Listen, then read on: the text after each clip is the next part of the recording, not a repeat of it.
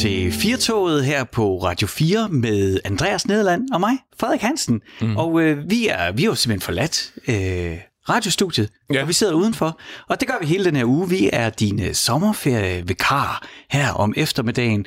Og vi kiggede lidt på den der øh, tørre, varme, med knap så meget aircondition studie, og så tænkte, uanset hvordan vejret er, mm så rykker vi udenfor. Vi er taget altså halvandet skridt ud i naturen, men ja. vi er jo ikke taget rigtigt ud i naturen. Nej. Øh, det er lidt sådan noget, vi sidder i en baggård lige nu, og der er lidt måger, der skriger ned fra Aarhus Havn. Mm-hmm. Øh, men altså, vi sidder jo omgivet af sten og træ. Ja. Og, øh, og, og to skridt fra en sofa og ti skridt fra en seng. Så, yeah. altså, så det er ikke noget med at sove under åben himmel. Og det siger jeg jo fordi, at vi har et tema yes. i den her uge. Vi er jo egentlig begge to meget lidt naturagtige. Og alligevel så er det som om, at vi også begge to er blevet sådan stærkt fascineret af at komme ud i naturen. Jeg har i hvert fald haft det sådan de senere år, at jeg har øh, haft lyst til, jeg kan mærke, at det betyder simpelthen mere for mig, når jeg er i naturen, og jeg har lyst til at gøre det mere. Og så nogle ting som shelters og vandring og sådan noget, mm. det har jeg endnu til gode at prøve, ja. men jeg kan mærke, at jeg gad godt. Ja. Det, øh, det, og jeg tænker, det, det her, det er jo den her sommer, den famøse corona-sommer, hvor okay, nu er der så mange grænser, der er åbnet, men for, for et par måneder siden, da jeg ligesom, øh, jeg har to børn, en på 10 og en på 5, og jeg ligesom skulle planlægge sommerferien, så var det jo ikke noget med, hvor skal vi rejse hen ud af Danmark, det er, hvor skal vi være i Danmark. Mm. Og der var jeg da sådan, nej, jeg gider da, altså jeg gad da egentlig godt at, at, at bruge den her mulighed, altså når det nu helt naturligt forholder sig sådan, at vi skal blive hjemme. Jeg ved godt, det skal vi ikke alligevel, men dengang jeg skulle planlægge mm. min ferie, så var det sådan, jamen så gad jeg da egentlig også godt både prøve mig selv, men også mine børn af. Ja. Du er sådan ud jo, jo, og mærke jo, jo. Øh, luft i kinderne, og, og, men så er det selvfølgelig også det der med regnvejr og blæst. Det er jeg ikke så god til. Vi har en uh, gæst igennem på telefonen, som uh, kan hjælpe os lidt med det der med, måske kan hjælpe os lidt med det der med, hvordan, at vi, kommer, hvordan vi får hul på det, Frederik. Ja. Og det er jo dig, Jonas Juler Hansen. Velkommen til. Tak skal jeg have. Du er jo øh, digital rådgiver, altså du er sådan en, der rådgiver firmaer om øh, digitale strategier og sådan noget. Og så i din ja. fritid, der er du gået hen og blevet vandringsmand. Jeg er kommet udenfor, ja. ja. Og fortæl mig lige en gang, Jonas, hvordan var det nu, hvad, hvad var det, du havde på første gang, du troppede op til en, en vandretur? Ja, men det var jo, det var jo helt til grin. Det var sådan, det var sådan helt komisk. Øh, jeg skulle op og besøge min kæreste, som, øh, som bor oppe i Nationalpark Thy. Så vi var taget, øh, jeg var taget toget fra København til, til Thy, og så var vi taget op til Bulbjerg, hvis nogen der ved, hvor det ligger. Danmarks eneste fuglefjeld og, og skulle se det. Og der stod vi jo stort set ude i ødemarken, og, og jeg var troppet op i hvide sneakers og en habitjak og, og en blå skjorte og sandfarvede chinos. Og det var, det, det, var, det var som taget ud af en amerikansk uh, komedie. Ja, okay. og og, og det, det er jo så fordi, at det var din øh, kæreste, som du havde mødt på det tidspunkt, som introducerede dig til de her ting. Er det sådan? Ja, det var det. Og, ja. og, og hvad er der så sket siden? Altså, hun, hun, fik, hun fik ligesom prikket hul på bylden, og hvad, hvad er der så sket, Jonas? Jamen, det, er jo, det er jo gået sådan lidt slag i slag, øhm, fordi hun brugte meget tid øh, udenfor. Hun bor op i, i, i Thy, og, og så var det meget naturligt, at når vi var sammen, jamen, så var vi ude og gå nogle ture. Øhm, og, og så var det så begyndte vi også at, at tale om det. Så kunne det også være sjovt at overnatte udenfor og, og gå nogle længere ture. Altså, ellers så går man sådan en dagstur, men så går du ture over, over flere dage og, og sover i et shelter undervejs, eller sover i telt undervejs. Og, og så når vi havde gået Nationalparken øh, tynd, jamen så begyndte vi jo så at kigge os omkring, hvor kunne man, hvor, hvor kunne man ellers gå. Yeah. Øh, så, så vi bruger meget tid på at, at tage rundt i Danmark og, og vandre og at slå telt op, og øh, vi er også begyndt at, at fiske som en af de nye ting, og vi købte et par fiskestænger, fordi vi har sådan en idé om, at vi vil gerne øh, fange aftensmaden, og så sidde der på stranden og lave bål, og så øh, tilberede en fisk over bålet, og så sove på stranden. Det, det tænkte vi, det, det kunne være ret tæt. Ej, Jonas, nu stopper lige. Nu, nu, går det, nu går det vældig stærkt. Altså, for 10 sekunder siden, der stod du i blå skjorte og lædersbukser og hvide sneakers. Og nu, nu skal du fange fisk og sove under stjernerne. Altså, ja. er, er, det sådan, er det lidt... Jeg er jo fra Horsens. Jeg ved en masse om narkotika. Er det sådan lidt det der med, den første joint, det, den leder til det næste stof? Hvad er, det, hvad er det for en proces, du har været igennem? Den bliver du simpelthen nødt til at tage igennem skridt for skridt. Jamen altså, det er jo sådan lidt, mere, mere vil have mere, og, og når man har prøvet én ting, jamen, så, man, så, øh, så ligger det lidt til os, jamen, så vil vi også gerne prøve øh, den næste ting. Så når, så når du har gået øh, en masse endagsture på 5, 10, 15 km, så tænker altså, hvordan kan, vi få noget, hvordan kan vi få noget mere ud af det? Og, og så begynder vi jo at kigge på, på overnatning og sige, men øh, hvis, vi så skal, hvis vi så skal sove ude, jamen, øh, hvordan skal vi så gøre det, og hvad har vi brug, af, brug for af, af udstyr? Og, og det er jo klart, at vi, vi, vi, går, vi, vi springer jo ikke for at gå en 5 km inde i en skov til at gå øh, 100 km over, over 5 dage med en 18 kg rygsæk. Altså, de, de kommer jo sådan lidt, lidt i skridt. Øh, hvor, hvor så en, en, en weekend, jamen, der går vi måske ikke øh, særlig langt, men, men der kører vi ud til et sted, hvor vi ved, der ligger en lejrplads eller et shelter, øh, og så slæver vi alle vores ting med der, øh, og så tager vi en overnatning i, i, i et shelter, øh, under sådan nogenlunde kontrolleret forhold, øh, og, og, så, og så, og, så, så har vi prøvet det, og så begynder vi sådan at, at kombinere det med mm. både at gå, gå langt og overnatte. Ah. Øhm. Jonas, må jeg spørge dig om noget? Hvornår kunne du ligesom mærke, at øh, det her, det sagde dig noget, at det gav dig en særlig følelse, eller du var grebet af det? Jamen det var, det var ret tidligt, fordi at inden jeg mødte min kæreste, og inden vi ligesom begyndte at gøre det her, jamen der har jeg gået nogle år og egentlig haft lyst til at komme mere ud. Fordi som du siger, altså jeg arbejder med digital kommunikation, jeg sidder foran en computer øh, 10 timer om dagen, og, og, og det er også bare lidt røvsygt, ikke? Så, så jeg har haft sådan en, en trang til at, at komme mere udenfor, men, men samtidig har jeg altså heller ikke rigtig vidst, øh, hvordan jeg skulle komme i gang, eller, eller, eller, kendt nogen, øh, som man kunne gøre det sammen med. Øh, fordi det, det, er heller, det er også lidt sådan en svær hobby, sådan bare at springe ud i helt, helt alene. Øh, mm. Man vil jo gerne gøre med nogen, jeg kendte ikke nogen, som, øh, som havde det på samme måde, så, så jeg havde lidt svært ved at komme i gang. Men det ændrede sig så, så da, jeg, da jeg mødte min kæreste. Og så havde jeg så også, øh, for mange, mange år siden, der, øh, der har jeg været soldat. Så jeg, jeg har også sådan et, et fjernt minde om, ah. hvad det ah. vil sige at, at være udenfor og sove i en skov. Øhm, så det var så også noget af det, man, man havde lyst til ligesom at genopleve. Klart nok. Og så var den, den, den var der i virkeligheden ret hurtigt, da du så begyndte med din kæreste at tage ud i naturen? Ja, ja, det var den. Og så det, det ligger også sådan lidt til mig, at når, når, at når man ligesom prøver noget nyt, jamen så kaster man sig ind i det, og så, så skal alting bare ske øh, med det samme. Mm. Hvad hedder det? Øh, kunne vi lokke dig til at anbefale nogle, øh, nogle af de steder, I har været, hvor, øh, som du synes, det, det var sgu nogle dejlige steder? Ja, det, øh, det kan jeg sagtens. Altså, nu, nu har jeg jo nævnt øh, Thy nogle gange, men, men det er også virkelig et, et, et flot sted. Og, og det er også måske det er en af de meget få steder her i Danmark, hvor man ligesom får den her fornemmelse af, af vildmark, af ødemark, øh, fordi der er så meget vild natur, og der er så få mennesker, så, så det er et rigtig fedt sted at, øh, at vandre. Mm. Og så har vi jo været, altså vi er, vi, vi er ved at komme igennem sådan, hvad kan man sige, de der, de, de klassiske vandrestier. Yeah. Så, øh, så vi har været på, øh, ude i Måls Bjerge, og, og gå Måls Bjergestien, som er rigtig flot. Den, øh, det var en af de første, vi gik. Øh, den, den kan virkelig anbefales. Vi har været i Sønderjylland og gået ned på Gendarmstien, yeah. der går ned fra Padborg og ud til, til Als. Også en virkelig flot, øh, virkelig flot sti. Og her for et par, par weekender siden, jamen der var vi på Sydfyn og gå ned på Øhavstien, øh, som er sådan et kæmpe langt netværk af, af, af vandrestier øh, nede, i, øh, nede i Øhavet. Og der gik vi, vi gik ikke det hele, men vi gik sådan lige tre dage lidt på Fyn og så ned på Ærø, og, som også var virkelig smukt. Og så har vi også været på Hervejen, øh, som den er jo så, øh, den er så rimelig lang. Den går jo helt fra, øh, fra Hirtshals og så til, til Padborg. Men der gik vi fra øh, gik vi en sektion fra Viborg og til Jelling og, og især de første par dage der fra Viborg og så ned til omkring Silkeborg, det, var, det er noget af det flotteste øh, natur, jeg har oplevet hjemme.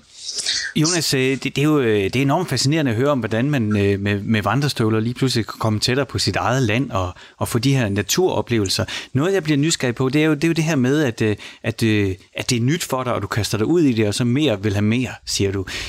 en ting er jo at have de her naturoplevelser og se det, men, men sker der også noget inden i dig, i dig, når du går de her ture? Ja, det, det synes jeg. Altså, øh, det, er, det lyder nok sådan lidt, det, lyder, det er nok lidt en kliché, det her med, at, at, der, sådan, at der falder ro på øh, og, over, over en, når, når, man er, når man er ude i naturen, frem for, ja, jeg bor på Nørrebro, så, så, så der sker jo hele tiden noget, og der er hele tiden mange mennesker omkring en. Så, så det, at man ligesom kommer ud, hvor der er ikke nogen mennesker omkring en, og der kun er, er træer og grønt, jamen øh, det, det, det, det gør noget ved ens øh, mentale helbred. Men, men, men, og så samtidig så, altså vi, jeg går jo alle sammen, øh, altid sammen med min kæreste, og det er, en, det er en rigtig god måde for os at være sammen på, fordi at, altså, vi, der er jo 500 km imellem os, så, så det er sådan noget lang distance. Så, så når vi er sammen, så det, at vi er ude og gå nogle ture, er en rigtig god måde for os at være sammen på, fordi at, altså, vi er meget sammen sammen. Altså, der er jo ikke, der er ikke nogen skærme, der er ikke nogen øh, telefoner, der, der er ikke rigtig noget, der, der distraherer os.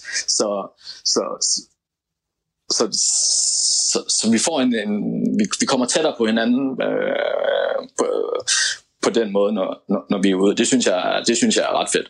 Mm. Det lyder enormt hyggeligt, Jonas. Jeg, jeg ved jo, øh, at, at øh, du har gang i et projekt for tiden, og det er øh, noget med, at du er i gang med at minimere din, din vægt.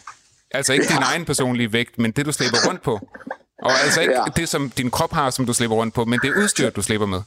Ja, præcis. Jeg tror, det er sådan en, jeg tror faktisk, det er sådan, måske sådan en naturlig proces, rejse, de fleste sådan, sådan nogle vandretyper er, er, er igennem. Fordi altså lige da jeg startede, og, og, og, og skulle have noget udstyr, jamen der gik jeg jo bare ned i en friluftsbutik, og så, og, og så købte jeg det første, ah, så købte jeg det første og det bedste, lad os bare sige det. Øh, men i hvert fald skælede ikke så meget til, hvor meget det vejede, og, og så efterhånden, som man går nogle ture, og gerne vil ud på nogle længere ture, øh, og, og vi, er, vi er også på vej til, til Norge og skal op i fjellet, øh, hvor der også der, der går en lille smule op og ned, så, så bliver man mere opmærksom på, altså hvor, hvor tung en rygsæk slipper man egentlig rundt på. Øhm, og, og, og det siger måske sig selv, at jo lettere en rygsæk, jo, jo mindre du har at slæbe på, altså jo, jo mindre slid er der på kroppen, og, og jo længere kan du gå, og jo mindre træt øh, er du i løbet af dagen. Øh, så, så, så hvad er det for nogle ting, du skifter med, ud, Jonas? Jeg er i gang med den store udskiftning. Øh, der er sådan de, øh, de fire store ting inden for sådan noget vandreudstyr. Det er, det er rygsæk, og det er telt, og det er sovepose og ligunderlag. Og jeg er i gang med at skifte tre af dem ud. Øh, okay. Min sovepose får lov, får lov til at blive. Øh, men jeg har skiftet telt ud. Øh, jeg har lige fået et nyt telt for, for et par dage siden. Vi er gået fra et telt, der var sådan 2,4 kilo ned til et, der var 1,4 kilo. Så altså, der har vi lige vundet et, øh, et kilo. Ja, ikke dårligt. En halv time inden uh, I ringede, jamen der har jeg været nede og hente en ny rygsæk, en ny vandrerygsæk, som er, hvor, hvor jeg vinder halvanden kilo. Den er, den er så heller ikke helt så stor, som, øh, som den anden, jeg har. Men nu, det hele det skrumper jo sådan lidt, så nu har jeg heller ikke brug for så meget plads i min rygsæk. Så, så den er jeg i gang med at udskifte. Og så skal jeg også udskifte mit ligunderlag, fordi at, øh, der kan jeg også bare et par hundrede gram. Øhm, men, men Jonas, er, er, er du ved at blive en? Altså, jeg, jeg kommer til at tænke på, du ved, alle de her øh, mænd med voksne børn, der lige pludselig skal have sådan noget neoprentøj, eller hvad pokker det nu hedder, lykra-tøj og racercykel, og så øh, smider de 50.000 efter et nyt stel, fordi det vejer 300 gram mindre, altså på trods af, at de vejer 20 kilo selv for meget. Er det sådan noget, vi er ved at komme ud i, Jonas? Er, det, er, du, er du sådan en, en, en geoman?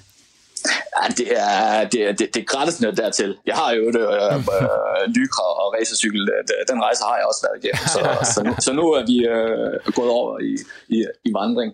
Og og jeg synes ikke, at jeg er så ekstrem, som, øh, som jeg ser andre være, sådan, i forhold til, hvor meget de skærer ned på, øh, hvad, de, hvad de slæber rundt på. Altså, der er også nogen, som, som knækker øh, håndtaget af deres øh, tandbørste for, for, for at spare de sidste øh, okay. halvanden gram. Øh, så, wow. så, så der er vi ikke ude. Altså, vi, øh, min, kæreste og jeg, vi, vi går jo også, fordi vi, vi skal også gerne hygge os øh, un, un, undervejs. Altså, så ekstremt er vi, jo, er vi jo heller ikke. Så, så der er også et vist niveau af komfort øh, i, i de ting, vi slæber med. Mm.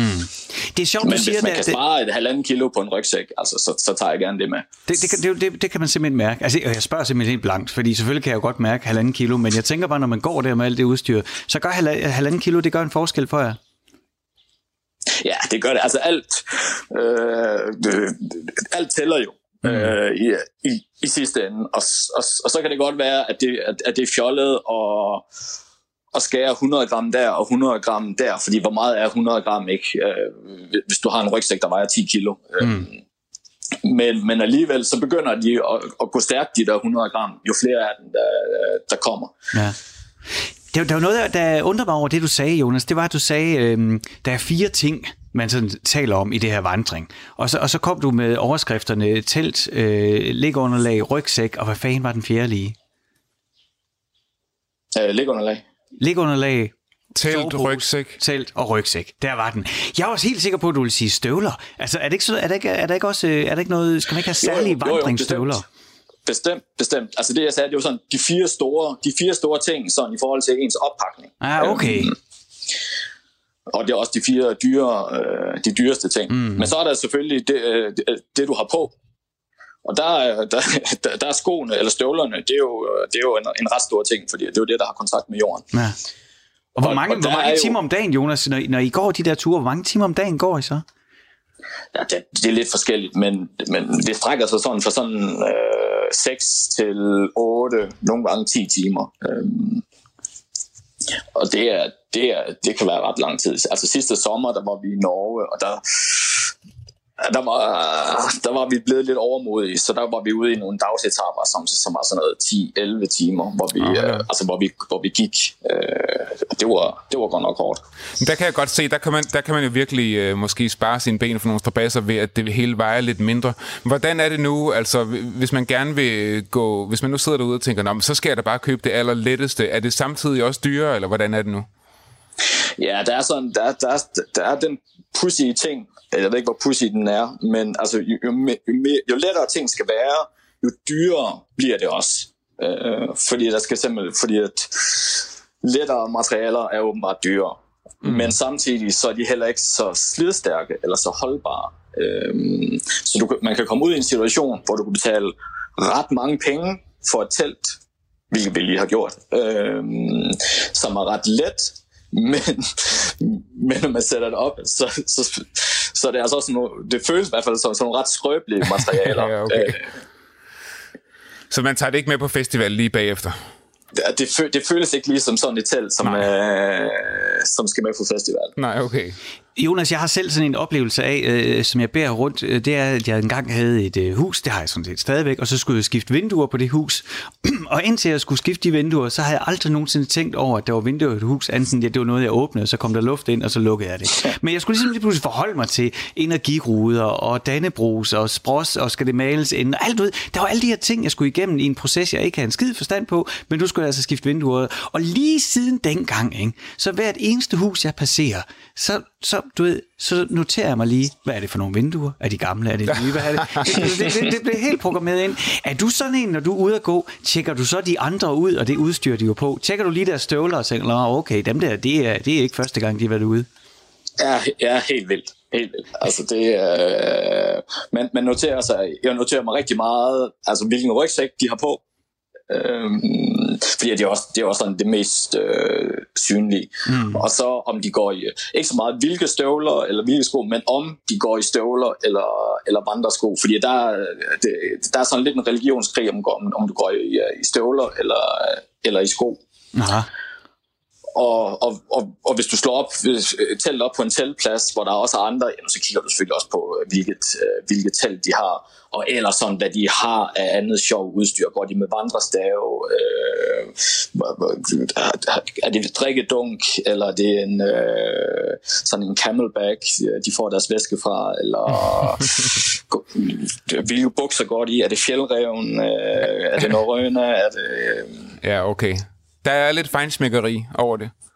Men, ja, ja. Man, jo, bliver jo, man lader sig inspirere. Jonas, her til sidst, der, hvis man nu sidder derude, og man godt kunne tænke sig at komme i gang med det her, og her der mener jeg selvfølgelig mig selv. Så ja. hvad, hvad, hvad skal jeg... hvad, måske er der nogle lyttere, der også har det på samme måde. Hvad, hvad, hvad skal jeg gøre for at komme i gang? Undskyld, undskyld du, du faldt lige ud. Ja, vi havde lige en teknisk udfald. Andreas, du kan lige stille spørgsmålet igen. Hvad, skal jeg gøre for at komme i gang, Jonas? Hvad, hvad er de første skridt, de første nemme skridt at tage, for at komme ud og tage nogle flere skridt? de første nemme skridt, det er egentlig at glemme alt om udstyr. Ja, okay. Øh, fordi at det, det, det, det, det kan man nemt blive overvældet af. Øh, fordi der er så meget. Der er så mange ting, man, man skal eller kan sætte sig ind i. Ja. Så, så, så det handler egentlig bare om at komme ud og gå nogle ture. Øhm, og, det, og, og, og så glemme egentlig hvad, hvad, hvad, alt andet. Hvis, hvis man har et par har et par løbesko, det har de fleste. Øh, det, er, det er længe fint til at komme i gang med. En lille rygsæk, så man kan have en, en frokost og en, og en ekstra trøje med. Øh, termokanden med noget kaffe, det er også mm. længe fint. Og så komme ud og gå nogle dagsture, øh, i, der hvor man bor, eller, eller i nærheden. Der findes masser af ressourcer, hvor, hvor man kan få inspiration til, øh, at, øh, til vandreture. Og sådan en dagstur, jamen den kan være jo alt fra, fra 5 til, til 20 kilometer. Øh, så, så, så, så der skal man op få sin lyst stillet, øh, bare ved at gå sådan nogle ture. Og så kan man jo så når man har gået nogle stykker af dem, og, og synes, ja, men det kunne egentlig også være meget sjovt at, at, at tage nogle overnatninger øh, udenfor, eller gå over, over flere dage, men så kan man så begynde at sætte sig ind i, hvad, skal, hvad har man så egentlig brug for af, mm. af udstyr til det. Øhm, men det, det er et godt råd, Jonas, det der med ikke at sige, jamen, jeg skal nok gøre det, når jeg har det rigtige udstyr, men i, i stedet for bare at sige, jamen, jeg skal bare gøre det. Og så kan ja. man altid købe udstyret, hvis behovet skulle opstå. Jonas, vi er ja. ved at løbe tør for tid her, så vi skal faktisk uh, sige uh, tak for, at uh, vi måtte ringe til dig. Ja, velkommen.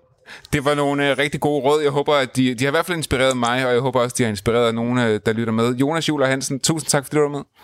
Tak. Andreas, de første, de første skridt til at komme i gang med at gå, det er at tage nogle skridt. Det er det, jeg hører Jonas sige. Ja. Så kan du opgradere derfra. Ja. Jamen altså, jeg ved det jo godt. Men der er jo også de mennesker, der, der, hvor det der med at købe gear, det er også det, der hjælper dem i gang, hvis de er gear-fanatikere, mm. ikke? Altså uanset hvilken hobby det er. Men øh, ja, jeg skal, jeg skal nok bare i gang. Og, og så forpligter det jo også lidt nogle gange, ikke? Altså hvis man investerer noget, Ja. Det kommer selvfølgelig an på, hvordan man er mental. Jeg, er egentlig, jeg har en, en romaskine nede i kælderen. Den, den forpligter overhovedet ikke.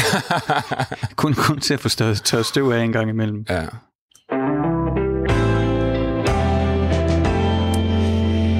Så har vi været på øh, vandringstur ud i den fri natur. Men mm-hmm. øh, hvis man nu ikke er sådan en, øh, der ligesom Jonas, vi lige har talt med, gerne vil øh, snøre øh, vandrestøvlerne og, og have regn og sol og blæst i hovedet, uanset hvad. Hvis man nu gerne mm. vil lave noget indendørs i ferien. Jeg troede, du skulle sige, til at sige, hvis man nu ikke er sådan en ligesom Jonas, der bruger alle sine penge. Nå, ja, det er også rigtigt. Det hænger sammen. Hæng i gode lytter, fordi det hele hænger sammen. Fordi det er jo sådan, at det her land, ikke? Altså, der er jo de der museer, vi kender. Ja. ja, Ja, ja. I, for eksempel her i, i, i Aarhus, der har vi Aarhus, det store kunstmuseum. Jo, jo, jo, jo, jo. Der, der er nogle store museer her i landet, som vi alle sammen kender. Ja. Men hvis man laver sådan en hurtig søgning over museer i Danmark, så er der rigtig mange museer, og rigtig mange museer, jeg ikke kender. Og det leder os jo naturligt over til dig. Vi skal byde velkommen til Inge Nielsen, der er museumsleder på Sparebøssemuseet i Randers. Hej Inge. Hej. Og god sommer. Jo, tak. I lige måde da. Og du, du, har været, du har været i kælderen tidligere i dag. Du har været nede og, og, og set, at museet havde det godt tidligere i dag. Jo, det har jeg. Og, det, og havde det det godt? Ja. Der var, der var støv på hylderne, og det har jeg så været nede og fjerne noget af. Jo. Det lyder godt. Men Inge, det er jo noget med, at du har skrevet en lille, en lille introduktion til vores snak. Ja. Skal vi ikke lige høre den? Jo, når jeg får øh, folk på besøg hos mig, så siger jeg altid velkommen til Danmarks eneste og største sparebøssemuseum. Og her her finder du 3.500 sparebøsser fra hele verden. Museet findes i kælderen under Sparkassen Kronjylland City afdeling midt i Randers by, nærmere Milgade nummer 1. Og mit navn var Inge Nielsen, og jeg er museumsmedarbejder på 16. år. Inge, det vil Museet. simpelthen sige, jeg, jeg stopper dig lige der, fordi ja. det vil simpelthen sige, at, øh, at hvis man nu er på Danmarks ferie, og øh, man sidder og lytter med lige nu og er i Randers, så, så kan man tage ind i øh, midtbyen i Randers og, øh, og finde museet, som ligger nede i kælderen, og så skal jeg lige have den på plads. Der kan man se 3500 sparebøsser. Hørte jeg rigtigt? Ja, sparebøsser fra hele verden. Og vi blev nødt til lige at høre dig. Hvordan, hvordan er sådan en øh, samling øh, startet ikke? i sin tid? Den er startet på den måde, at øh, vi har en pensioneret direktør, som selv samlede på sparebøsser. Mm. Og så samtidig så havde vi en øh, uh, samling, uh, øh, vi, har, vi selv har haft i sparekassen i mange år, en lertøjs voksen sparebøsser, som Bikuben udgav en gang om året fra 1974 til 1983. Og det er danske ministre og udenlandske statsmænd og kvinder. Og så havde vi selv en lille samling af sparebøsser, fra, som vi havde gemt fra 1930'erne på vores lokale historiske arkiv. Øh, det er simpelthen det, der startede Sparebøssemuseet i 1995. Og så vores pensionerede direktør, han kunne lide at samle på sparebøsser, når han var til møder både her i Danmark og, og hvis han var på rejser. Og på den måde, så havde vi lige øh, hurtigt 1000 sparebøsser. Og, og, og så, så, ja, så mangler vi bare lige 2500 for at nå op på dem, ja, I, I har i dag. Og dem har vi fået fra et øh, museum, der var øh, i Korsør, øh, nærmere Klarskovgård, som var en, en kursus øh, ejendom for pengeinstitutter. Og der var simpelthen et museum, der havde alt med penge at gøre, plus de 2500 sparebøsser. Det måtte så lukke på grund af, at pengekassen var tom, og det kostede jo øh, penge at komme ind og se det, og det blev der, øh, altså det blev sådan, at det ville folk ikke betale for. Så det, øh, vores direktør på det tidspunkt var i bestyrelsen for den øh, bygningen derovre, og så spurgte han, om vi kunne få øhm, sparebøsserne overdraget til os, så ville vi øh, sætte nogle montre op i vores kælder, som ikke blev rigtig brugt til noget. Øhm, øh, og så ville vi, skulle vi nok passe godt på de sparebøsser der. Og det er så på den måde, at vi er blevet til 3.500, der står i glasmontre over hele vores kælder. Altså, det, det skal jeg lige have, have, have helt styr på, Inge. Er hver af de 3500 øh, sparebøsser har hver sin egen glasmontre? Nej, vi har, vi har glasmontre, hvor der er sådan fem til seks hylder i, og så okay. er der nok en 80 sparebøsser i hver Men, man kan, men man kan, det er altså det er muligt at se alle 3500? Det er det, ja. Og der, vi har fået lavet, så vi har små skilte, hvor der står, hvilket land de kommer fra, og en fortælling om, hvilke banker, der eventuelt er blevet slået sammen her i Danmark. Øh, så det, så det nu kun er én stor bank, men vi har gemt sparebøsserne fra de der forskellige, ah. som de har overtaget. Inge, nu sidder vi her i, i, i midtbyen i Horsens. Jeg prøver ikke i Horsens, jeg er fra Horsens. Vi sidder i Aarhus. Ja. Jeg har to ja. børn, og jeg, øh, skal jo, øh, jeg holder jo ferie i Danmark med dem. Øhm, ja. dem kunne jeg jo, hvis jeg nu, øh, det, det er jo ikke mere end en, en halv time i bil herfra, så kan vi parkere, og så kan vi komme i Sparebøssemuseet. Når jeg nu ankommer ja. med mine to børn, hvad er det første, jeg ser så i museet? Jamen, det er lige når du kommer ind i vores bygning, så kommer, går man til venstre, så ser man et skilt, hvor der står Sparebøssemuseet. Og når man kommer ned ad trappen mod kælderen, så står der en rigtig stor sparebøsse, som er cirka to meter høj, øh, og den hedder Havbot Sparegode, og den siger velkommen til Sparebøssemuseet. Og så viser den ned hvor, til alle de montre, der står der, som man så kan gå i gang med. Og hvis vi skulle fremhæve nogle af dem, Inge, nogle ja. af de mere særlige, nogle af de mere specielle. Er der, er, ja. er der nogen, som du, vil, uh, som du vil hive frem og sige, den her, den skal I simpelthen se? Ja, altså jeg har i hvert fald lige nogle få stykker her. Jeg har sådan en sparebøsse med Tintin på skibskisten med hunden Terje og kaptajn Haddock. Og den sparebøsse udkom i 1977-78. Og de figurer, der er på den sparekiste der, de er håndmalede og kommer fra et firma i København, der hedder Paul Willumsen, som har øh, lavet mange, til sparebøsser til mange pengeinstitutter i Danmark. Hvad var det for en bank, der udgav uh, Tintin-sparebøssen? Jamen, det startede så med øh, en sparekasse, der hed SDS, og så øh, kom vi andre med. Altså vi har haft den i Sparekassen Kroneland, som, som øh, vores kunder de kunne få, når de øh, kom med det var mest, når børnene de kom, og, skulle, og de sparede jo op og kom og skulle have tømt en sparebøsse, så kunne de jo godt tænke sig at få en ny. Og så har vi hele tiden sådan fuldt, hvad der er jo moderne. Så lige det år, der, der var det Tintin. Og han er blevet populær igen, så ham skal man i hvert fald se. Mm. Så har vi en rød lertøjssparebøsse, hvor der står Korsbæk Bank, Oh. og den har været med i serien Matador. Der er kun fremstillet to stykker i tilfælde af, at den ene skulle gå i stykker under optagelserne. Og senere så er disse to blevet solgt og udløjet til gevinster i en konkurrence i bladet Se og Hør. Aha. Og det har været i 1990'erne. Og der står den ene så hos jer. Hvor står den anden så henad? Den anden er hos en dame i København, hvis mand har købt den til hende for et ikke uanseligt beløb. Øj. Og jeg har talt med hende i telefonen, og hun har den stadigvæk. Ja, det, det, er jo lidt, Inge, det er jo lidt ironisk, det der med, når sparebøssen pludselig bliver mere værd, end det, man propper i den. Ja, det, det er lige ved. Men, men, men nu, vi, nu vi snakker om noget, der er noget værd. Nu, nu sagde jeg før, Inge, at hvis jeg øh, ligesom pakkede mine unger i bilen og kørte til Randers for at se den. Altså, nu er det her jo et hypotetisk tænkt eksempel. Men lad os nu antage, at jeg var en bandit og en røver, og at det ikke var mine børn, jeg pakkede, men et brækjern og alle de der Olsenbanden udstyr. Øh, hvad, vil du så, øh, hvad vil du så sige, hvilken sparebøsse skulle jeg så gå efter, hvis man skulle stjæle den mest værdifulde? Ja, det er jo svært. Det er jo svært, fordi vi har jo en stor samling, som er vurderet til rigtig mange penge. En gammel lertøjssamling på, på øh, omkring 1000 styk sparebøsser, som er fremstillet hos Bornholmske og, og københavnske keramikere i 1890'erne. Ah, okay. De er meget værdifulde. Nå.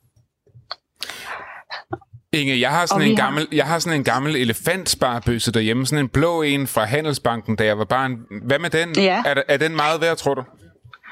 Nej, Den er jo det er, den er jo af næsten 40 år plastik. Den gammel. er af plastik.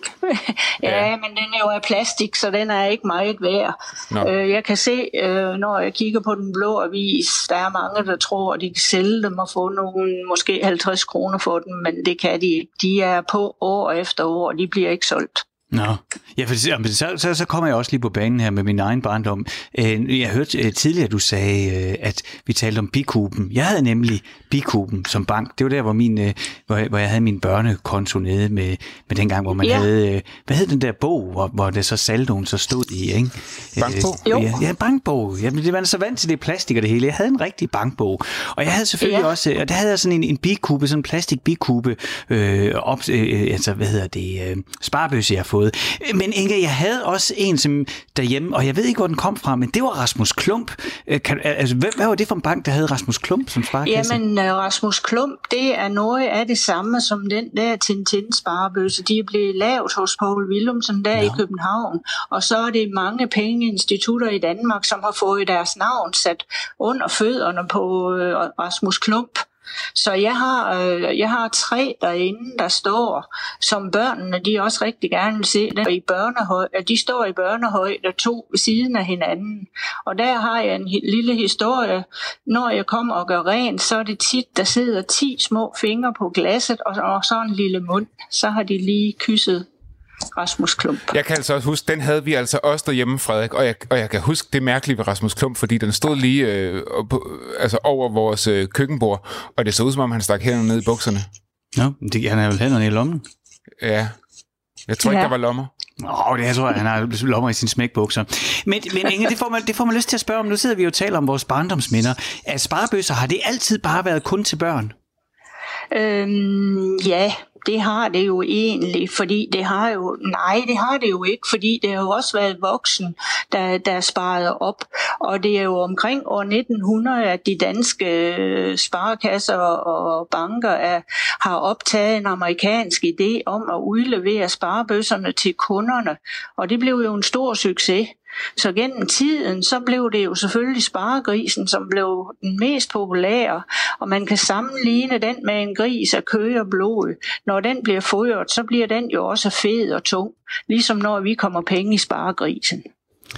Jeg skulle lige til at sige, at det er jo egentlig imponerende, at de har 3500 øh, sparebøsser, fordi er ideen egentlig ikke med en sparebøsse, at man ikke skal kunne åbne den og tage pengene ud? Den skal jo knuses med en hammer, skal den ikke? Jo, det er jo det, den skal. Men der er jo så folk, der ikke kunne nænde at gøre det.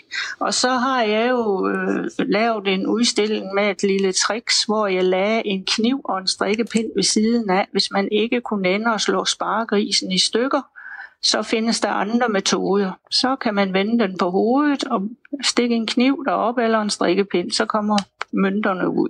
Ah, på den måde. Og så behøver man jo ikke at, at slå sparegrisen i stykker, eller hvad det nu er. Vi har så mange fugle og andre dyr, som er lavet som sparebøsse. Der er næsten ikke det, der ikke er lavet. Fantasien, mm. den har været voldsomt stor. Øh, tidligere der nævnte Andreas øh, øh, elefantsparebøssen fra hans barndomshjem, og jeg kan huske Rasmus Klump sparbøssen. Jeg havde faktisk også en, der var en kenguru, der havde sådan noget stridthår på toppen. Kender du den? Ja, det gør jeg. Dem har jeg lige tørt støv af i dag. Dem har vi også mange af. Hvad, hvad er det for en bank? Hvor kommer den fra? Ja, men den kommer også fra banker over hele Danmark. Nå det er noget af det samme, de, de bliver lavet, de bruger de der, det var når det, altså der kom jo nye figurer ind imellem, og så, så kunne man få navnet på pengeinstituttet sat på, og så var det jo dem, der blev brugt til børneopsparing. Øh, det er jo en, der havde vi jo en konto, at øh, man kunne give, når et barn blev født, så kunne man lave sådan en børneopsparing, og så fik de samtidig en sparebøsse. Så når den var fuld, så kunne de komme ned og få den tømt. Så havde vi sådan en maskine, hvor vi hældte de mønterne op i, og de blev talt op og skrevet ind i sparekassebogen, for det var jo også, det havde vi jo dengang. Mhm. Jeg kommer i tanke om øh, en, en sparebøsse mere, vi havde derhjemme, og det, det er den der røde postkasse der i miniformat. Og det er jo noget ja. med, den, den er der noget særligt om, er der ikke det? Jo, den er også, øh, den er, den, det er også en dansk idé. Den er fra øh, omkring 1902, der øh, blev den fremstillet hos det firma, der hedder Glud og Marstrand, som eksisterer endnu. Og den, øh, den øh, sparebøsse kan man stadigvæk købe. Det, øh, de, den findes på mange af de store museer. Der har de jo en øh, butik, man kommer igen, når man øh, går ud. Og der står, øh, øh, for det meste, synes jeg, jeg har mødt den der røde postkasse. Så den kan man stadigvæk få. Og den, det er en, som alle folk kender, mm. når de kommer ned i museet. Så er det den, åh, oh, sådan en havde vi også, da vi var børn. og det får man jo lyst, så får jeg jo lyst til at spørge dig, Inge. Hvad var det, hvilken sparebøsse havde du selv, dengang du var barn? Jamen, jeg havde faktisk en rød postkasse. Den havde jeg fået af min moster. Og det var en, hun selv havde haft, så den var faktisk rigtig gammel. Hendes navn stod bag på den. Og jeg har den godt nok ikke mere, men så fik jeg, øh, da den, den kunne simpelthen ikke lukkes eller noget, så fik jeg selv en rød sparegris, en lærgris. Og den skulle jo slås i stykker, og det er den også blevet på et tidspunkt, så jeg har ingen af dem mere. Så, så den, den gris, den slog du i stykker, der brugte du ikke øh, dit trick med kniven og, nej, og strikkepinden? Det, nej, det var jeg ikke øh, lige så god til dengang, så der blev grisen jo slået i stykker på et tidspunkt, så jeg kunne få pengene. Men Inge, altså, du har haft sparebøsser, da du var barn. Du har haft postkassen og grisen. Du har siddet i bankens afdeling i 28 år. Du har været 38 spar... endda. 38 endda, det må du undskylde. Ja. Og ja. så har du været 16 år i museet, er det rigtigt? Ja. Så altså hele dit liv har handlet om at spare op? Det har det. Bliver du aldrig det træt af at spare op? Får du ikke lyst til Nej. at bruge det hele, Inge? Nej, jeg synes, det er, det er altid været godt at kunne spare op. Og, og nu med det job, jeg nu har haft, jeg har altid siddet på udlånssiden, så folk, der kom ind og, kom og skulle låne nogle penge, øh, det, det kunne man næsten altid, når man beviste, at man også sparede op indimellem. Så, øh, så det, er jeg noget, det er faktisk noget, jeg altid har gjort, lige fra jeg var barn. Inge, det lyder som et godt råd, og øh, på trods af, at jeg er 45, så er jeg ikke sådan helt lært endnu det der med at spare op. Jeg håber, det kommer på et eller andet tidspunkt, at jeg lærer det. Vi skal sådan stille og roligt øh, rundt besøget af. Lige nu øh, er vi på Sparebøsmuseet i, øh, i, i Randers, og, øh, og Inge, der arbejder du hver dag og holder øje med sparebøsserne. Er der en jeg kunne godt tænke mig at høre her til sidst, er der en af de 3500 sparebøsser, du har nede i kælderen, er der en, som der er din yndlings? Hvis vi nu siger, der gik ild i hele samlingen, er der så en af dem, hvor du løb ind, og lige den vil du redde? Ja, Det har jeg. Vi har en samling af mekaniske sparebøsser, og i den der findes en, en øh, det er jo sådan nogen, der er lavet af nogle to materiale. Der findes en, der hedder Onkel Sam, som er fra USA, og de er fremstillet derovre. Han står på en kiste, hvor han har sine penge. Så har han en taske til at stå der. Og så når jeg fodrer ham med en mønt, som jeg giver ham i hånden, så kan jeg trykke på en lille knap, og så går tasken op. Han vipper med sit skag, og så smiger han lige hånden ned med mønten. Så falder den ned i kisten under ham. Og jeg synes simpelthen, ham kan jeg bare ikke stå for. Det er min yndlingssparebøsse. Det er onkel Sam fra Og- USA. Og onkel Sam, han vil gerne tage imod en dansk krone, eller hvad? Han vil gerne tage imod alt, hvad han kan have i sin hånd. Han tager imod det hele. Ja, Han er en grådig fætter. Ja han er. Ja. Inge, det har været øh, rigtig hyggeligt at snakke med dig. Øh, Ja.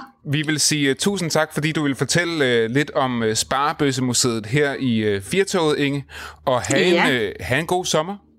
Jo tak, der i lige måde. Et helt liv, hvor hun har sparet op. Andreas, har du fået sparet op? Du, er, du har et halvt liv. Har du fået sparet op? Jeg synes da altid, jeg har været forholdsvis fornuftig, altså til lige at have lidt på kistebunden, okay. Hvis nu, for a rainy day. Er du så også en af dem, når alle har spist deres fredagslæg, så har du lidt tilbage? Nej, det, jamen alt er jo relativt. Det kan godt være, jeg er det i forhold til dig. Det vil jeg gætte på, ja. Ja, det er jeg nok. Lad os sige det sådan, det er jeg nok. Men min storebror, øh, Thomas, altså, var ulidelig med sådan nogle ting. Ja. Altså, der, der, kunne, der kunne være en laberlav tilbage efter en uge. Altså. Ej. Ja. Der er bare nogen, der er rigtig gode til at spare op. Og Inge Nielsen, hun, øh, hun passer altså på 3500 sparebøsser ved, i Randers. Mm. Og, øh, De er lige blevet stævet af. Og ved du hvad, øh, noget hun slet ikke øh, fik sagt, men som vi to ved, det er, der er faktisk gratis adgang. Det klirer, Andreas. Vi har fået gæster. Carsten Reinhardt, han er kommet. Kling, klang, klinger, den rare julemand. Hvorfor? ja, tak. Du er Nå, sommerens julemand. det Du blev er til så- sommerens Du julemand. er sommerens julemand. Du, Ja, for øh, jer du, to. du er munter, munter og langskægget. Ja, Og så øh, er det jo fordi, at øh, de voksne cheferne, de er også på sommerferie, så øh, Andreas og jeg, vi er jo bare vikar. Så det, du ved, vi kan ikke... Derfor I har fået lov til at lukke mig ind af bagdøren Ja, til Schusser. Nå, præcis. okay. Så derfor så tænkte vi, Nå, når vi nu får lov til at lave den her uge helt selv, så skal vi da have lidt at drikke. Og da vi tænkte, vi skal have lidt at drikke, så tænkte vi på dig, Carsten. Carsten Reinholdt, du kunne måske komme og lave en cocktail til os. Øh, og så er du jo øh, kendt for alle mulige ting, men lige nu laver du øh, podcasten, Hvad nu hvis det passer, mm. sammen med Anne Kaiser. Ja. Øh, den kan man hente på Podimo, øh, hvis man er til sådan noget. Det er jeg. Jeg er faktisk abonnent. Øhm, og der kan man jo høre jeg, jeg to øh, fortælle om forskellige konspirationsteorier. Og det var det, vi ligesom tænkte. Øh, konspirationer og røverhistorier, eller konspir- hvad hedder det, cocktails og røverhistorier, eller cocktails og konspirationer, kan ja. man også sige. Long drinks og long tails. There you go. Bortset fra, at vi har øh, Lang små drinks, 8 og, lang, minutter og, til og, så, så, er jeg jo, så, så er jeg jo så jysk, og så meget far, og så meget onkel. Altså, altså lang drink og, og lang haler. Dum dum. Ja. Eller vi haler en uh, historie ind på nogle cocktails. Ja, ja. Ja, ja, ja. Men i hvert fald, så, øh, så er du her for at lave en uh, sommercocktail, en sommerdrink til os, og så uh, fortælle en, uh, en røverhistorie, ja. og så slutter vi af med et stykke musik. Ja. Og det, der er så genialt, det er, at det hele hænger sammen i det her koncept.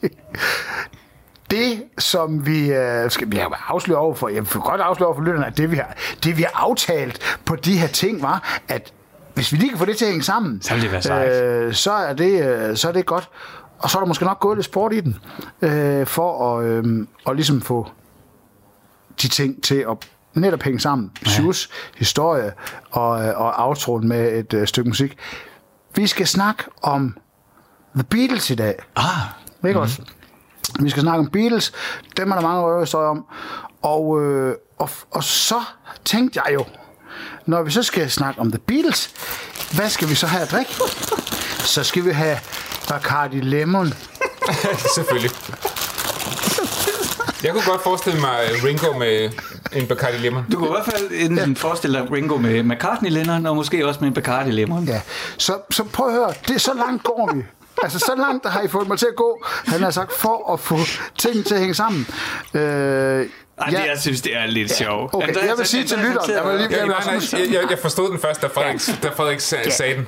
Godt. Og det er også derfor, Men jeg er med nu. Ja, det er også det, og jeg vil også lige, det er også det. det, det jeg vil også lige sige til lytteren, hvis ikke man lige fangede øh, øh, sammenhængen i det, om at vi skulle høre, øh, høre historien Beatles, og vi skal drikke Bacardi Lemon, så skal man måske lige sidde lidt, og så tænke Beatles, og hvem der var med der.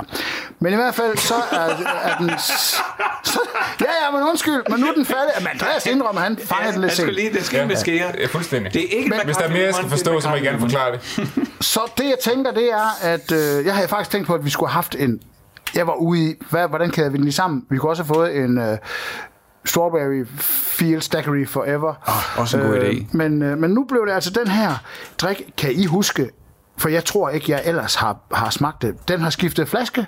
Den har skiftet form. Øh, den Eller, gamle, øh, øh, den gamle, for nu at sige det som det er, der hvor den nok stod mest, altså den gamle uh, Crazy Daisy klassiker, mm. var den der oval flaske, og Bacardi Lemon er der mange, jeg tror i 90'erne, der har drukket utrolig meget af med Sprite.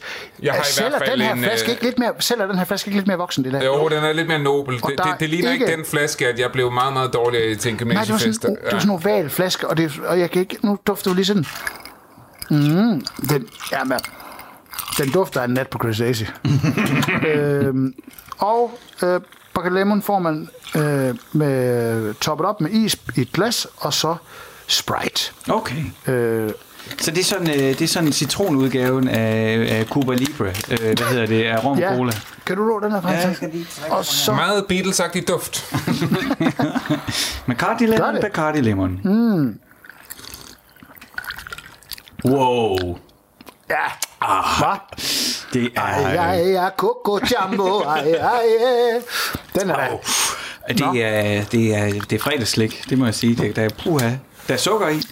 Øhm, det, der er helt vis, det er, at øh, vi kan se drinken foran os, og den findes. Jeg vil lige sige, der er folk ude i verden, der tror, at Beatles faktisk ikke rigtig eksisterer. Nå. Hvor det kan man jo ikke. Det synes jeg faktisk, det Gør de jo heller ikke mere. det, det er rigtigt, altså, det gør de heller ikke mere. Men, men, men man mente faktisk, der er faktisk nogle folk, der mener, at Beatles var et sammensat band, som øh, grundet, øh, hvad hedder det, deres øh, succes, at var det simpelthen bare, en, jamen jeg lige vil næsten kalde det en musical, men nogen mener, at Beatles øh, hele tiden blev skiftet ud. At, man Nå. bare, at det faktisk bare var et touringband, som man smed forskellige øh, folk ind i. Ja, okay. Og det bygger det lidt på, at... Øh, altså, hvis man, hvis man ser pladekongen, og, og man ser dem igennem hele deres periode, ja. hele deres karriere, så starter de med Beatles, og den der, altså Beatles øh, looket, Ja, ja. som man så ikke Det kan definere klassiske. længere, men den der pæne jakker, ens jakkesæt, ja. øh, gryde for syre, øh, og så udvikle sig hele vejen igennem. Altså Sgt. Pepper's Lonely Hot Club ja. Band, øh, pladen, Flower Power, tøj, lang hår, øh, John Lennon med briller, øh, på den ene eller anden måde. Og nogen mener faktisk, at man at, at diverse øh, koner og kærester simpelthen blev betalt for at blive set med de nye. Nej. Jo, jo. For, så, så det, man snakker om, det er sådan en slags pengemaskine for pladeselskabet. Ja. Her producerer vi de rigtige sange, ja. og så kører vi bare folk på rotation, for at vi kan køre masser af kroner ind. Det er, der, man, det er der folk, der har opbygget Ja. ja. en skør historie om. Men de lignede, altså, er- skulle det forklare, at de sådan skiftede udseende, eller hvad? Fordi Ja, altså, den, jamen, de, altså, dem, der leder efter at finde konspirationer i ting, de, de, der kan, det kan man altid finde noget på. Og hvis der så, hvis der så er en eller anden, der gerne vil starte en konspiration, så om, jeg bestemmer mig, altså, det er sådan, som jeg lidt ser på det, så tænker man, så er nogen, starter en røvelse om, jeg tror sgu Beatles, altså, den måde der, og den måde, de ser ud på der, altså, så er der nogen, der har pakket en historie ind i det, at, øh, at det, der, det der skifte i look hele tiden, var lidt for at skjule øh, de nye figurer. Man mm. kunne altid give en, en, der ligner John Lennon lidt, noget længere hår og nogle briller på, og, tænker mm. sig, og så lade ham have den samme kæreste. Ikke? Øhm, og, og, og det samme med de andre. Men en anden historie, som, som lever blandt øh, konspirationsteorifolk, det er, at øh, vi hører tit om den der med Elvis lever. Det er tit den der med, at nogen lever, nogen der Ja, døde lever, men faktisk så er der nogen, der mener også, det er også en sjov historie, at Paul McCartney, han er død og har været død i mange år, mm. og han døde faktisk helt tilbage i 66. den har jeg, den har jeg hørt før. Ja. Og den vil jeg faktisk lige, øh, den tror jeg faktisk bare lige, jeg vil Wikipedia lidt for jer, fordi den, øh, det er sådan lidt sjovt, fordi hvis man, hvis man leder efter det, og hvis man går i dybden, som lige nøjagtigt med Beatles, er der blevet gået meget i dybden med, med, med tekster og musik og ting og så. Og hvis man vil sætte sig ned og ramme noget op, og man vil lede i forskellige sange og, og, og tekster og sådan noget, så er der simpelthen skruet en, en historie over, en, en historie sammen på, øh, hvornår og, og hvordan, at Paul McCartney skulle være død. Paul McCartney, han skulle, øh, han skulle være død onsdag, øh, tirsdag den 8. november 1966. Og her vil jeg sige, at hver gang der kommer en parentes i den her øh, ting, ja. så er det fordi, det refererer til øh, øh enten øh, sang, øh, tekster i sangen, okay. eller andre, eller plade ting, pladecover eller noget. Ikke? Øh, men, men Paul McCartney skulle efter sine være død tirsdag 8. november 1966 i en parentes Stupid on a Stupid Bloody Tuesday. Mm-hmm efter at have arbejdet på Sgt. Pepper Lonely Hearts Club Band albummet, der er han i resten, altså der er han er resten og i skænderi, der er han, der er han forladt de andre Beatles ja. øh, medlemmer i hans Austin Healy, og så øh, og der kører han altså over for rødt, parentes, he didn't notice that the light has changed mm. fra A Day in, in Life. life. Uh, in a Life, som en Beatles-sang. Yeah. Uh, og og han har også været uopmærksomhed, uh, uopmærksom, fordi han kiggede efter den pæne pige, der gik på fortorvet. Mm. Parentes, Lovely Rita. Uh-huh. Øh, øh, og efter han kort forinden havde været ved at køre hende ned, da hun jo gik ud og ud, gik ud på gaden, uden at kigge sig for, i parentes, jaywalking øh, fra Blue Jayway. Og sådan bliver den ved dernede. Okay. Man hører også, øh, er der nogen, der påstår, at man på Revolution 9 kan høre et trafikuheld. Øhm. Det er jo også noget med, at der er nogen, der mener, at, øh, at Abbey Road albumcoveret, altså det der, hvor de går over den berømte fodgængerovergang, at det skal forestille et begravelsesoptog. Er det ikke sådan? Og det passer ind i den konspirationsteori her. Jo. Og der... han, grunden til, at han har bare fødder, er, fordi han er livet. Ja, det er mm. rigtigt. Der, der, der har man sat forskellige, øh, forskellige prædikater på, på, de, øh, øh, øh, på de forskellige medlemmer. Øh, er John Lennon i hvidt her. Ja, han er præsten, han er præsten. Ja. Øh, George Harrison er graveren, og så kommer, øh, så kommer hvad det, Paul McCartney gående. Ikke nok med, han bare Andreas går i barter. Han er også den eneste, der er ude af takt. Ah. Øh, han, de andre går med, de andre går, hvis vi siger, at de andre går med venstre ben forrest, ja. så går han med højre ben forrest. Okay. De andre går i takt, og han er, han er ude. Og, blablabla. og jeg det, mener, han har en smøg i hånden, og ja. de kaldes jo også for ligekiste søm. Uh, det er, det er faktisk rigtigt. Den, den er, det er også en af dem, der er der. Øhm, hvis, hvis, det, hvis de godt i England, at vi kaldte det ligekiste søm. Ja. Øh, tror okay. du, så kalder de det det? Ja. Øh, men, men Carsten, hvad, nails. Hvad, hvad så, hvad, øhm, hvad så hvad? Hvad, hvad, hvad så den Paul McCartney, vi har set siden? Altså, fordi ja. jeg har jo været til koncert med ham på et tidspunkt. Det har du. Nej, Tror du? du? nej. Men hvem var det så? Nej, du har ikke været til, du har ikke været til koncert med Paul McCartney. Du har været til koncert med en fyr, der hedder William Campbell. Eller oh. han bliver også kaldt uh, Billy Shears. Billy Shears er en figur, de også har bor i, uh, hvad hedder det... Um, Lonely Hearts Club Band. Uh, og han var faktisk en, der vandt en Paul McCartney lookalike konkurrence. Oh. Og ham har man Altså, og han ligner ham. Og jeg vil sige til dem, vi kan ikke gå i dybden med, mere med det her, men gå ind og kig, så er der billeder af, at man faktisk synes, at uh, William Campbell, han ligner Paul McCartney mere end Paul McCartney gør. Det var lidt synd for, det var lidt synd for Linda, at hun skulle leve sammen med ham der William i så mange år. Så. Ja, men uh, det har hun jo åbenbart fået nogle penge for. Men hvad skal vi lytte til så? Øh, ja, det var jo der, at jeg tænkte, hvis vi nu havde rystet sådan en, uh, uh, hvad hedder det, Strawberry Fields Daiquiri Forever, så havde det været den, der kom tonen her. Mm. Men prøv at høre, den vi skal lytte til, det er den her. Og så er jeg bare glad for, at jeg har været med i dag. Kan I hygge jer? Tak for i dag for Firtoget. Tak fordi du kom, Reinholdt, og øh, jeg håber, du kommer igen i morgen. Ja, det gør jeg. Sommerens julemand.